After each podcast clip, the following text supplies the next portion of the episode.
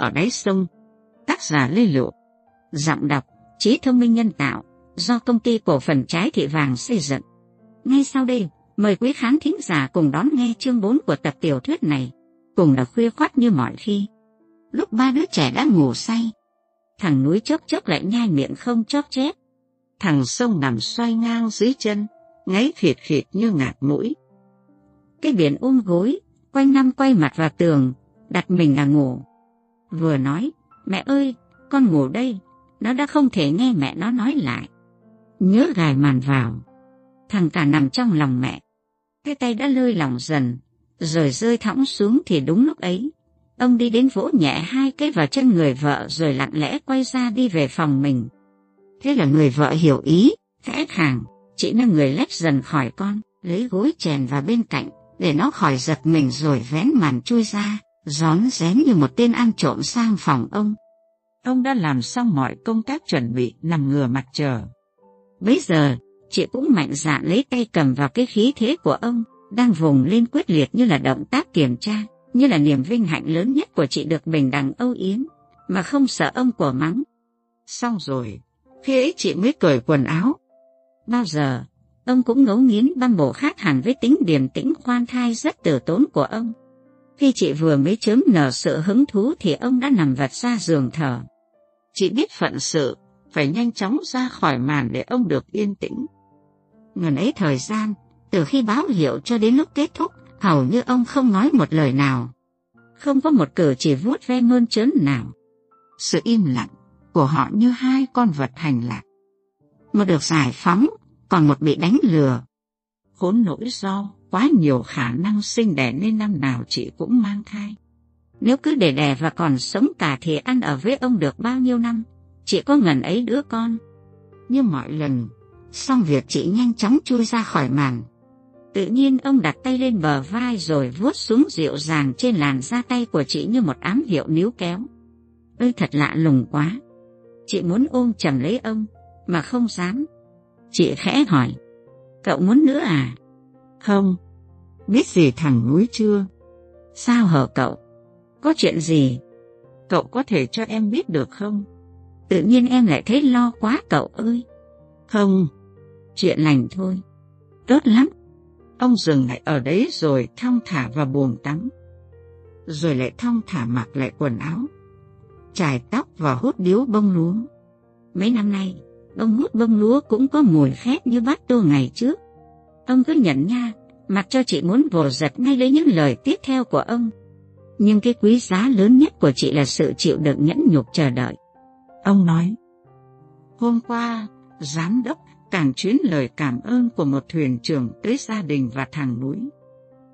Nhặt được một cái đồng hồ trị giá hàng trăm đồng đã nộp cho công an cảng để trả lại cho ông ta. Biết nó là con nhà mình, ông giám đốc cảng đã gặp tôi biểu dương cả nó và bố mẹ. Thế là con nhà mình cũng ngoan đấy. Cậu bảo cho con biết chưa? Bảo làm gì để nó lại phồng mũi lên? Cứ kệ nó. Bồn phận của nó là phải học hành cho giỏi. Không được lưu lồng trộm cắp. Ông châm một điếu thuốc khác. Rất ít khi ông hút hai điếu trong một khoảng thời gian ngắn như thế này. Cũng chưa một lần nào, ông cho chị được ngồi tiếp chuyện lâu như thế này. Ông nhà khói thuốc thong thả, rồi ra một mệnh lệnh như ban phát một ân huệ lớn. Ngày mai chủ nhật dọn dẹp chuyển ba đứa trẻ sang bên này. Người vợ ngỡ ngàng đến mức không dám tin vào tay mình. Chị rụt rè hỏi lại. Sợ cả bốn cha con ở đây, cậu không làm việc được. Hoa sang bên ấy. Ba đứa trẻ ở đây phải kê bản ba góc học hành cẩn thận. Mua cho con biển cái bảng con, bắt đầu tập viết A bờ cờ. Em nghĩ hãy kệ nó. Ba bốn tuổi đầu đã học hành gì? Ông ngồi lặng. Một sự im lặng như là khinh bỉ, như là không thể nào bắt gặp được nhau, kể cả những việc nhỏ nhặt nhất không cần đến trí óc. Chị biết đã chạm về cái điều mà ông rất nghiêm ngặt. Chị rất thèm được chồng đánh.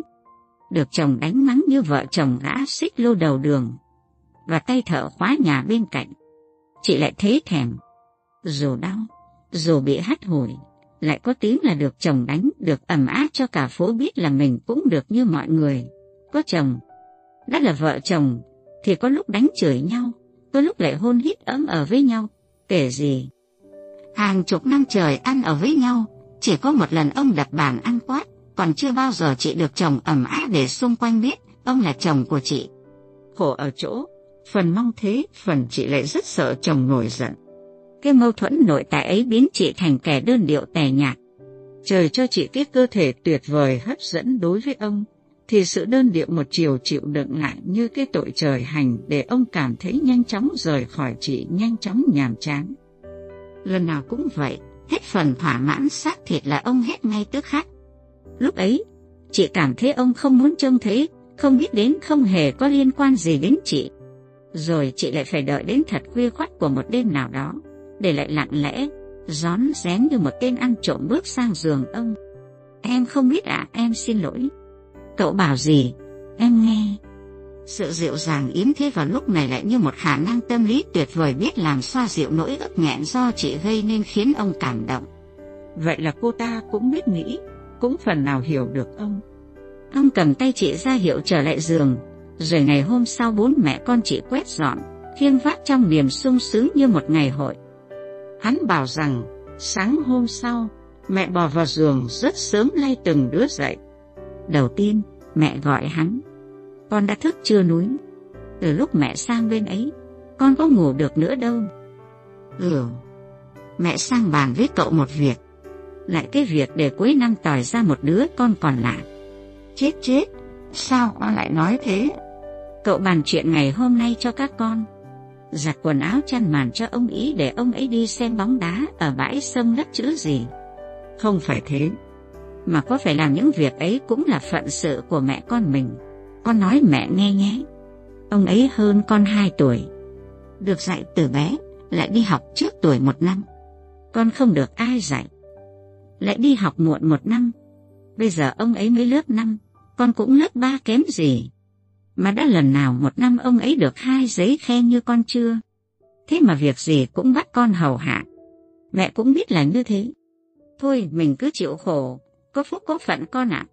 Mà con ngoan học giỏi, cậu cũng quý con lắm đấy.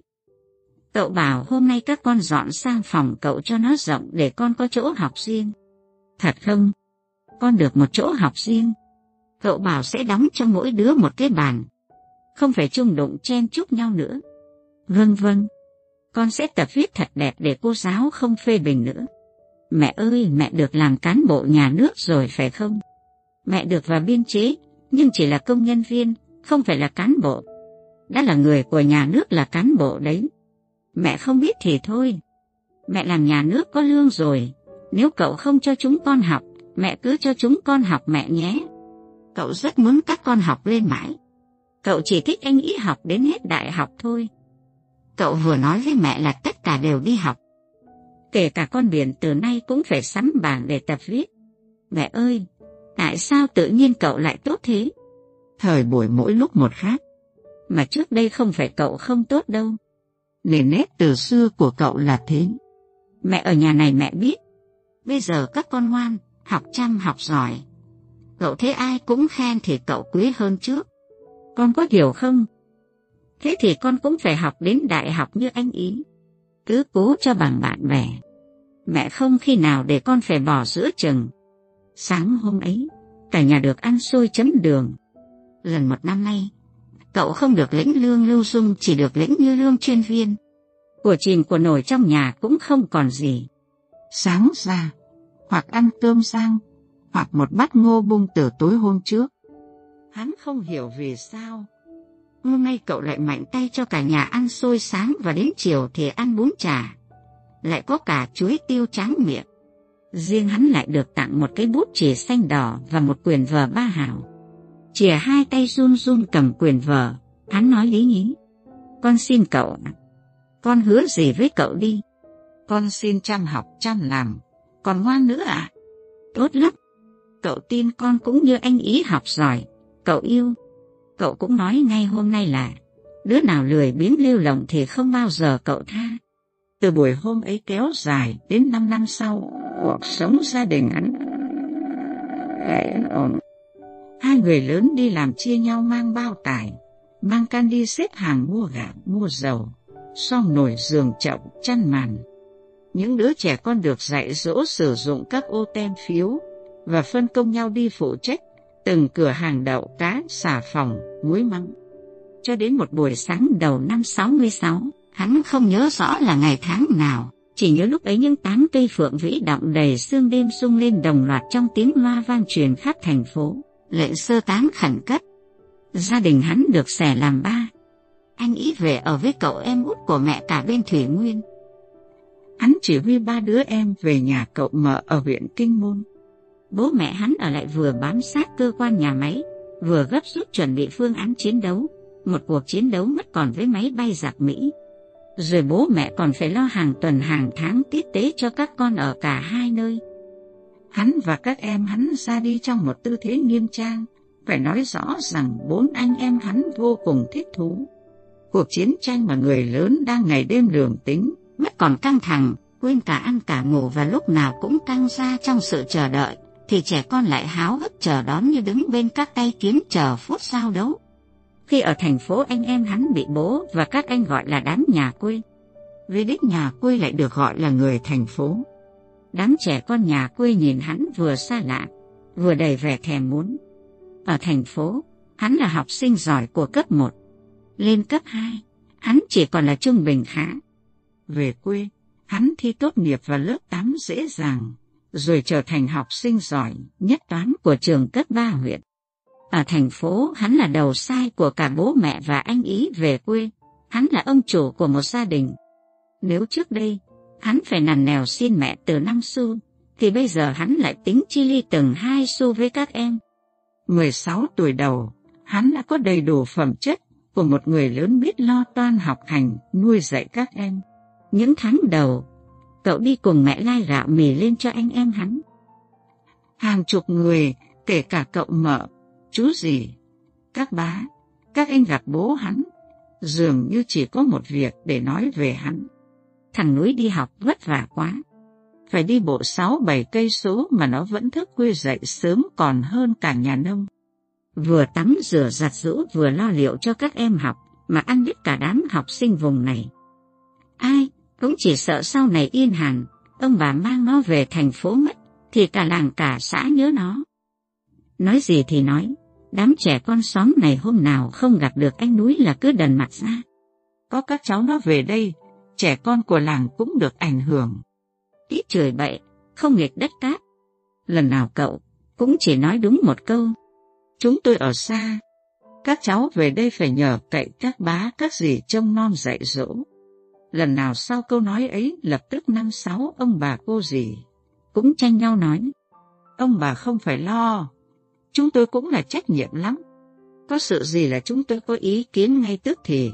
Các cháu về đây tuy là cơm của các cháu, các cháu ăn, áo các cháu, các cháu mặc, nhưng chúng tôi vẫn cứ phải để mắt đến. Những lời trầm trồ khen ngợi, những cử chỉ vồ vập âu yếm của xóm làng họ mạc ở quê ngoại dành cho hắn lúc này là rất mộc mạc và thành thật. Còn bố mẹ hắn, những lúc một chốn ba nơi vật vã ngược xuôi ở thành phố đã mệt mỏi đã khô héo, đi thăm con về lại được nở nang dạng rỡ ra, lại thấy bỏ công sớm hôm gian nan cực nhọc đánh giặc nuôi con. Sự hãnh diện của mẹ hắn được biểu hiện gần như cả một đêm không ngủ. Lần nào cha hắn cơm nước xong, đợi hết giờ phòng không đạp xe trở về thành phố, mẹ hắn cũng ở lại với các con thêm một đêm. Đầu tiên là thằng cả ra cái buồng quây lá chuối, gọi là nhà tắm cạnh giếng khơi, cởi quần cởi áo gội đầu và tắm bằng xà bông thơm. Bà vừa kỳ cọ cho con, vừa ném ra ngoài một chàng ca, dao na ná như mọi lần khác. Trời ơi, sao lại để đầu tóc người ngợm em bẩn thế này? Nào ngồi im mẹ kỳ cho. Anh núi trông non các em thế này hả? Mẹ yên tâm làm sao được. Ở thì anh đàn ông đàn an, lại bận biểu sao biển không tắm rửa cho em. Vẫn tắm hở con. Trời ơi, tắm mà ghét vẫn kịt và mang tay thế này. Tắm rửa cho em nhớ phải kỳ cả hai vành tay. Nhưng cẩn thận, không nước vào tay là thối tay đấy. Thế những lúc chị biển nấu cơm thì anh Sông đi đâu? Thằng Sông mày đoàn lắm con ạ. Lớn rồi thì cũng phải lo cho các em đỡ đần bố mẹ, đỡ đần anh chứ. Nào thôi, khô rồi, mặc quần áo vào nhanh lên. Không được đứng ra ngoài gió. Thằng Sông đâu, ra đây nhanh lên. Lại chưa thay quần áo ư, Thế mà bảo anh nói cái gì là em làm ngay cái ấy. Thôi quàng lên, hãy lấy một cái áo và quần đùi cũng được. Cái đúng quần dài, để lát nữa mẹ khâu cho. Thôi vào đây, biển chuẩn bị con nhé. Bắt nồi bồ kết trên bếp xuống. Mẹ đun sôi rồi đấy. Sao con không gội cây cứt lợn như các mợ bảo? Hồi xưa mẹ toàn gội đầu cây cứt lợn dày tắc lắm con ạ, thôi nhá. Từ nay không được gội xà phòng nữa. Nó rụng hết tóc đấy. Ừ thì không gội cây cứt lợn. Mẹ mua bồ kết để sẵn này. Từ nay phải gội bằng bồ kết. Không có khó gì cả. Lát nữa mẹ vừa gội vừa dạy cho con. Khổ các con tôi lúc cần, có mẹ ở bên cạnh thì lại phải đi sơ tán. Sông ngồi im nào, ướt hết mẹ bây giờ. Hầu như cả đời mẹ chỉ được nói ở chỗ quơi lá chuối, chỗ buồng tắm ấy. Từ lúc lôi thằng cu cả vào, cho đến khi tắm gội cho ba vị xong và cũng lấp xong cái cống bằng ghét của chúng, thì mới kết thúc bản ca sao nhạc cổ để rồi lại tiếp tục thu thập tất cả quần áo để xem cái nào hơi, có mùi mồ hôi, cái nào cổ vò chưa kỹ. Tất cả vứt vào chậu cùng với quần áo vừa thay để mẹ vò xà phòng, kín nước rũ. Một mình mẹ làm thôi, không khiến đứa nào. Các cô các cậu ăn xong đi học bài. Hôm nay ngủ sớm, không ai khiến dính vào đây. Phần thì thương các con vất vả, phần không tin vào sự... À, thật lạ lùng về mẹ. Hàng tháng rồi, có khi phải hai tháng hoặc hơn mới lên được với các con. Một năm độ mươi lần giặt rũ hộ chúng nó, còn hàng trăm lần khác chúng phải tự làm lấy mà lần nào mẹ cũng sợ chúng không biết làm, không thể giặt sạch một cái áo. Dù chúng có đến 20 tuổi, mẹ cũng vẫn không tin chúng có thể giặt sạch bộ quần áo như ý mẹ. Phơi phóng xong, trời đã tối mịt. Lúc ấy đáng nhẽ mẹ phải ngồi thở và ca giao tiếp thì mẹ lại lục túi sách đem cam hoặc nhãn chuối hoặc bánh mì thừa hất phơi khô bày ra đĩa. Nhất định phải có một vài món gì đấy để mời các cậu các mợ và anh chị liên hoan. Rồi cả đêm mẹ lần mò khâu vá. Có khi tu sửa xong mọi thứ thì trời đã tang tảng sáng. Những đêm mẹ mất ngủ như thế, hắn cũng không ngủ được. Mẹ gấp quần áo, rồi đi gài màn đắp lại chăn, sửa lại tư thế nằm cho từng đứa. Lại đi sàng sẩy nhặt sạn gạo, xếp lại chỗ để mì để ngô. Hắn biết hết sự mò mẫm lần mần của mẹ. Đấy là những ấn tượng càng xoáy thêm vào nỗi đau đến khôn cùng khi hắn và lũ em hắn không còn mẹ nữa. Đến khi đạp xe về thành phố trước giờ cao điểm nhất định mẹ cũng lại phải dặn chúng không được uống nước lã, nghe tiếng máy bay dù xa dù gần cũng phải xuống hầm. Bao giờ dắt xe ra đến Đống Dương, mẹ cũng phải quay lại gật gật đầu và chớp chớp mắt. Hắn cao mặt bảo, thôi mẹ đi đi, cứ lần quần đến bao giờ. Hắn nói thế, nhưng khi mẹ hắn lên xe đạp ra khỏi ngõ đạp như có người đuổi, thì chính hắn lại ứa nước mắt trước tiên tay lau nước mắt, mồm lại quát các em. Để yên cho mẹ đi. Những đứa khác nghe lời hắn gạt nước mắt quay vào, còn thằng cả cứ tròi người lên trong tay hắn để theo mẹ. Hắn phải hít mũi thùn thụt nhưng mặt lại đanh lại, để giữ nghiêm cho các em không được khóc nữa.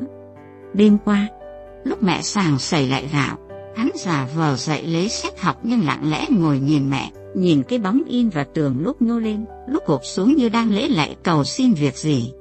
Cả đời mẹ, lúc nào cũng tất cả nhục nhã, phải lại lục cầu xin vẫn không được sung sướng. Không bị khinh rẻ miệt thị nữa thì lại phải cáng đáng chạy vạy nuôi các em. Lương bố tuy nhiều hơn nhưng mỗi ngày hai cốc bia hơi, hai tách cà phê, một bao thuốc mua ngoài. Còn đồng nào phải đưa cho anh ý. Hắn cứ nhìn mẹ chăm chăm, bỗng mẹ hắn quay lại. Không biết con dạy học từ lúc nào mẹ hỏi tối nào cũng học khuya thế hả con? Làm sao hở con? Con phải giữ sức khỏe để lo cho các em đỡ mẹ. Hai mắt hắn vẫn chân chân nhìn vào tường, chỗ cái bóng lầm lũi như dán vào đấy một mảnh tối của đời mẹ. Con làm sao thế? Hay là đói? Đột nhiên hắn quay mặt lại úp xuống bàn tay để ở bàn khóc nức nở. Mẹ gạo trong tay mẹ rơi xuống nền nhà. Mẹ chạy lại ôm lấy hai vai con lay. Núi ơi, con ơi làm sao thế? Làm sao hở con? Núi ơi, con làm sao nói đi, đừng để mẹ sợ. Con thương mẹ, con nhớ mẹ lắm. Nói được ra, nước mắt hắn vợi đi. Nhưng hai tay mẹ đặt trên vai hắn bỗng như hẫng hột run run. Đến khi hắn ngẩng lên thì nước mắt đã giàn rụa thành hai hàng chảy xuống hai má mẹ. Mẹ ơi! Hay mẹ nói với cậu cho chúng con về thành phố. Một buổi đi học, một buổi con đi bán lạc sang hoặc chịu khó đi xếp hàng thuê. Kiếm mỗi thứ cũng được vài hào. Mẹ biết ở trên này các con vừa nhớ mẹ vừa ăn đói. Mỗi tháng mẹ có gửi thêm cho các con xăng cân mì nữa. Tiêu chuẩn cả nhà có 65 cân. Gửi cho anh Ý 15 cân, bốn chúng con 40 cân. Cậu với mẹ chỉ có 10 cân, lại còn định gửi nữa. Tuần nào mẹ cũng rửa bát thêm được 3-4 giờ lấy tiền đong gạo. Mẹ không dám nói rằng, có những ngày mẹ đi dồn các bát mì không người lái còn thừa thành suất ăn của mình. Nhưng hắn cũng có thể đoán được. Vậy mà cả hai mẹ con đều không dám nói ra điều ấy. Con muốn cả nhà mình ăn tập trung vào một chỗ, nó đỡ tốn. Con cũng không muốn mẹ ăn ở cửa hàng. Ừ, mẹ đã cố kiếm thêm tiền đong gạo, để về nhà ăn cùng với cậu. Chỉ tội, cậu thì thích ăn bánh mì quệt bơ như kiểu ăn của Tây mà mẹ lại không thể ăn khô được. Có ăn ở nhà, cũng mỗi người một món. Nhưng thôi, mẹ nghe con về ăn ở nhà. Còn các con không về được đâu. Những người lục đục kéo về, mấy hôm nay lại phải đi hết.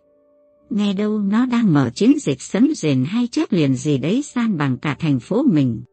Bao nhiêu là bao cát đem lên đắp ổ súng cao xạ trên nóc nhà ngân hàng, nhà ga, nhà thành đội. Không biết cơ man nào là bộ đội, tự vệ, mang súng máy súng trường, lên các nhà cao quyết chí bắn rơi máy bay Mỹ. Các đội cứu thương, đội cứu nhà sập, hầm sập luyện cả ngày cả đêm. Cơ quan mẹ cũng thành lập các đội xung kích phục vụ cơm nước cho bộ đội tự vệ chiến đấu. Mẹ nói mà như bao nhiêu cái sôi sục của thành phố quyết chí sống chết với kẻ thù ùa tả vào hắn. Khiến hai mẹ con không ai nhớ đến gạo mì thiếu hay đủ, bữa ăn của anh em hắn no hay đói, mà mấy phút trước hai mẹ con đã gục vào nhau, khóc lóc than thở cho cảnh chia ly thiếu đói. Hắn xăm sắn lấy chổi quét gạo đổ bốc và mẹ cho mẹ sàng sẩy. Vì vậy gạo vại mì, để vào góc nhà rồi ra giếng múc nước đổ vào bể. Hắn làm như là để bù đắp cho sự thiếu hụt của một thằng bé chưa thể vào tự vệ hay đi bộ đội. Vác súng chạy lên nóc nhà bắn cháy máy bay giặc. Cho đến lúc rửa cà chua và thái hành để mẹ xào nấu mì cho anh em hắn, thì hắn quả quyết rằng tự hắn sẽ lo được tất cả mọi việc cho ba đứa em, để mẹ hắn không phải lo nghĩ gì cả, cứ yên tâm mà phục vụ chiến đấu. Nhưng mà mẹ không được chủ quan đấy. Mẹ mà làm sao, con không sống được nữa đâu. Nói đổ xuống sông, xuống ao dại dột. Mẹ biết hắn xúc động nên nói cứng thanh niên gì mà yếu đuối thế. Mai kia đi bộ đội ra trận cũng mang mẹ theo à. Nhưng rồi mẹ hắn cũng hứa sẽ nghe lời hắn, không được coi thường chỗ bom rơi đạn nổ,